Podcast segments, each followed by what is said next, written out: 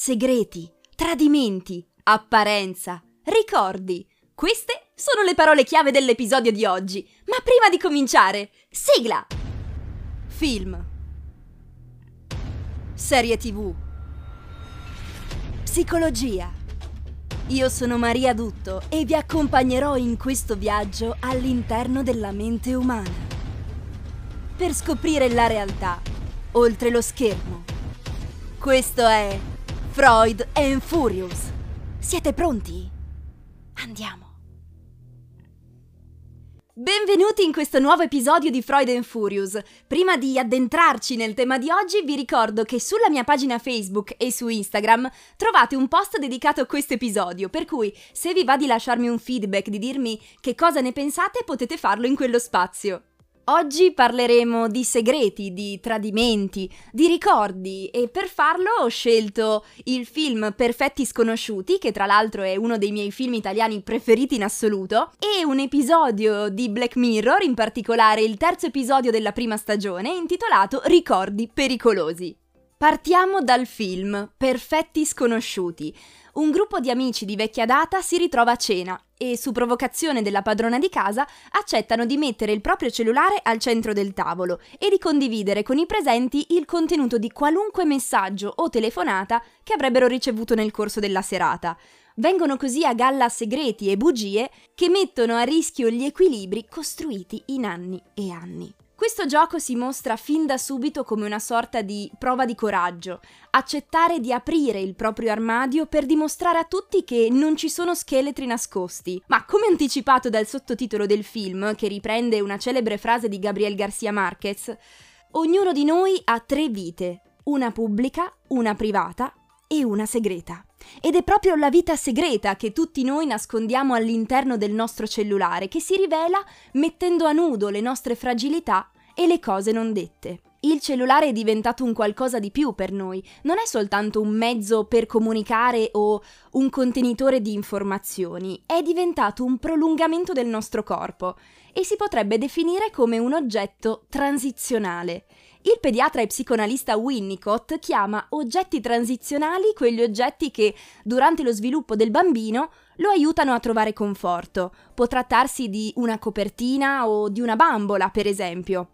I bambini si attaccano in modo molto forte a questi oggetti, tanto da non riuscire a dormire se non l'hanno con sé. Questi oggetti aiutano il bambino ad attraversare la fase dello sviluppo in cui prende consapevolezza di non essere un prolungamento della mamma, aiutandolo quindi a superare la frustrazione e l'aggressività che nascono da questa scoperta. La cosa che ci interessa sapere però è che anche da adulti possiamo avere dei cosiddetti oggetti transizionali, Naturalmente siamo ben lontani dalla scoperta di essere degli individui separati e diversi dalla nostra mamma, questo è chiaro, però ciò che resta è il desiderio di essere rassicurati, di trovare conforto in qualcosa. E il cellulare in questo senso svolge un po' questo compito, averlo vicino e averne controllo ci dà sicurezza. Il bisogno di non separarsi mai dal cellulare viene spiegato dallo psicologo Luciano Di Gregorio come il segnale della difficoltà a relazionarsi con il mondo esterno e della paura di essere rifiutati dall'altro e di sentirsi soli. Questo lo vediamo benissimo in Perfetti Sconosciuti. Permettere agli altri di avere accesso a un qualcosa di privato e intimo è davvero una prova di coraggio. E man mano emergono tutte queste paure nei vari personaggi. A fare da sfondo durante questa cena un'eclissi di luna. Questa eclissi è davvero interessante perché è una metafora della falsità che caratterizza i personaggi. La luna è un satellite che non brilla di luce propria, ma di quella del Sole, e quando la Terra e il Sole si allineano per un breve passaggio durante appunto l'eclissi, la luna perde la luminosità e si scopre per quella che è, scura e buia. E mentre la luna ci mostra la sua vera natura, ecco che i personaggi scoprono i loro altarini. Sotto le apparenze si nascondono bugie omissioni, di una portata tale da mettere in crisi gli equilibri delle loro relazioni. Il buio della luna, che si scopre durante l'eclissi, è la metafora della natura dei personaggi, con tutta la loro falsità e apparenza. Uno dei personaggi, Bianca, a un certo punto dice Chissà perché l'eclissi ci affascina così tanto. E ci affascina perché proprio come la luna ci inganna, facendoci credere di essere bella, luminosa, chiara, anche i personaggi del film fanno lo stesso. Incarnano un po', mm, passatemi il termine, l'italiano medio, che nella vita di tutti i giorni sembra e vuole apparire felice, onesto, trasparente, ma che nella realtà non lo è. L'uomo medio che ci viene presentato dal film e che potrebbe benissimo essere chiunque di noi, basa i propri rapporti sul mentire. Ed è questo il filo conduttore, ciò che caratterizza la relazione tra tutti i personaggi, il non detto, la mancanza di comunicazione. Perfetti sconosciuti ci insegna anche l'importanza di scegliere come e quando comunicare, soprattutto in una relazione di coppia.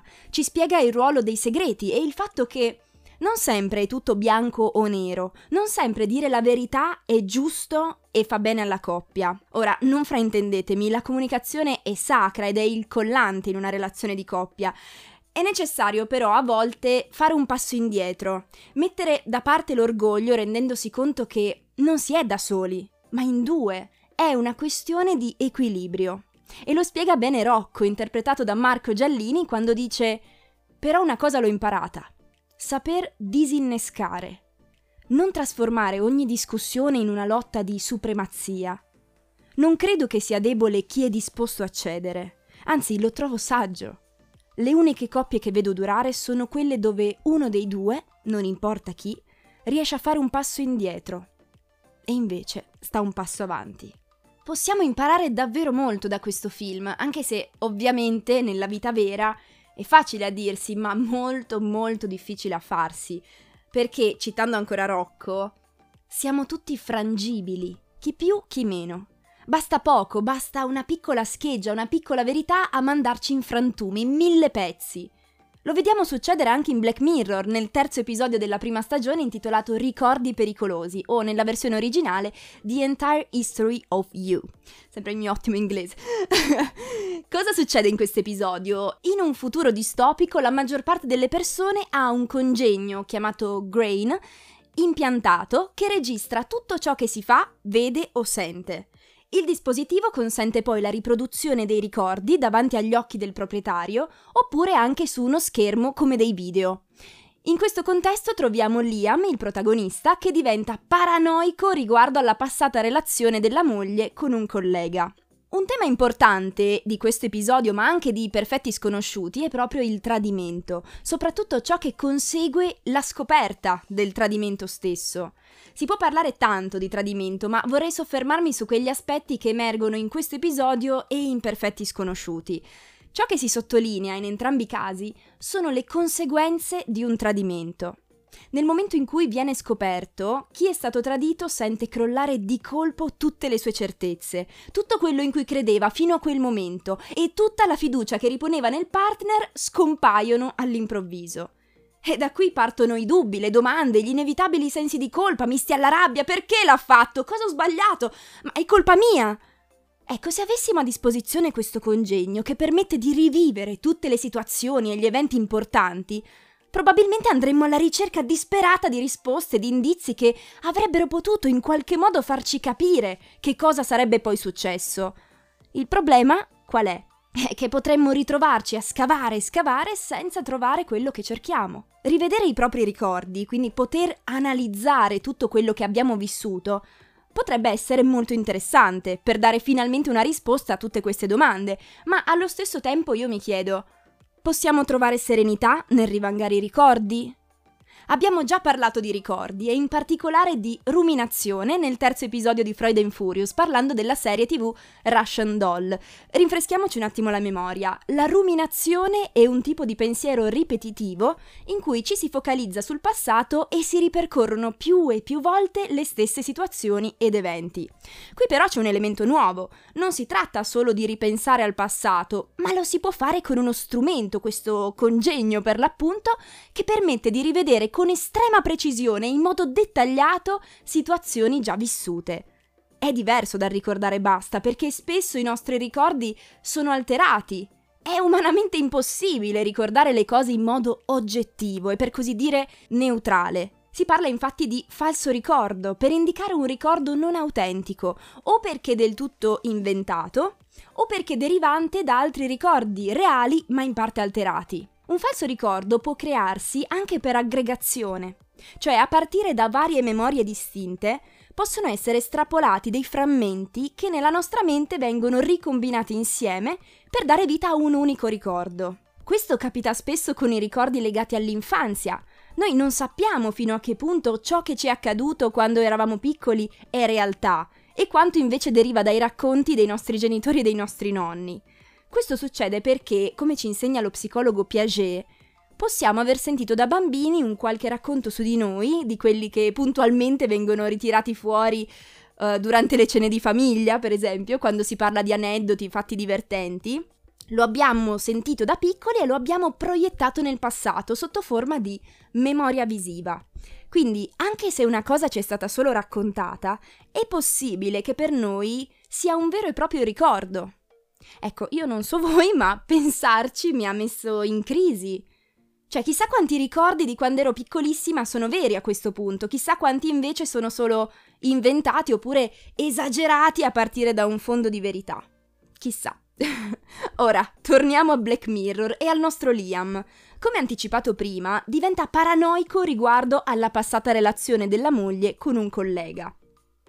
Durante un litigio intorno al dubbio di lui che lei lo tradisca, l'avere questo dispositivo è un qualcosa di incisivo dà la conferma di quanto sospettato e apre una sequenza di azioni e di conseguenze violente in stile Black Mirror, in cui ogni cosa che vediamo, ogni cosa che ci intriga finisce inevitabilmente per spaventarci, mostrandoci il lato oscuro della tecnologia nelle nostre vite, portando tutto allo stremo. Ovviamente non è la tecnologia in sé ad essere buona o cattiva, ma è l'uso che ne facciamo.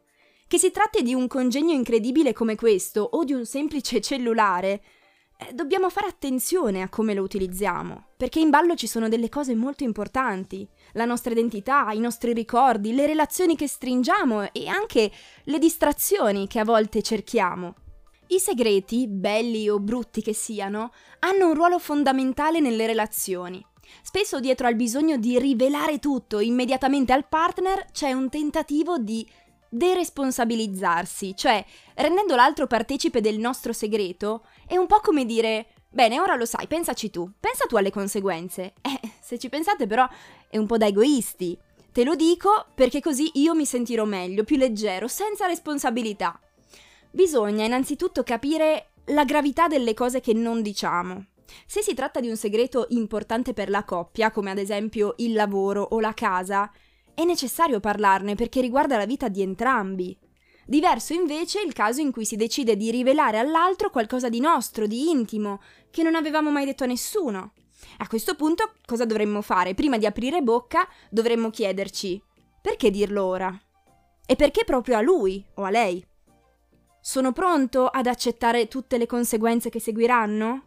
Poi, dall'altra parte, possiamo analizzare il bisogno del partner di sapere, di scoprire ogni nostro più piccolo segreto e lì entriamo nella dimensione del controllo, che non fa bene né a uno né all'altro. E le conseguenze le abbiamo viste proprio in questo episodio di Black Mirror, in cui vediamo Liam continuare a cercare la verità e a voler scoprire i segreti della moglie a tutti i costi, che lo porta alla disperazione più totale. Quindi, per imparare a gestire i segreti in un rapporto di coppia, ricordiamoci che, primo, non è possibile sapere tutto dell'altro, ognuno ha i propri spazi, i propri segreti che vanno assolutamente rispettati. Secondo, il bisogno ossessivo di sapere tutti i segreti dell'altro è un tentativo di controllarne i pensieri, le emozioni e i comportamenti. E soprattutto può diventare un pericolo non solo per il partner ma per noi stessi.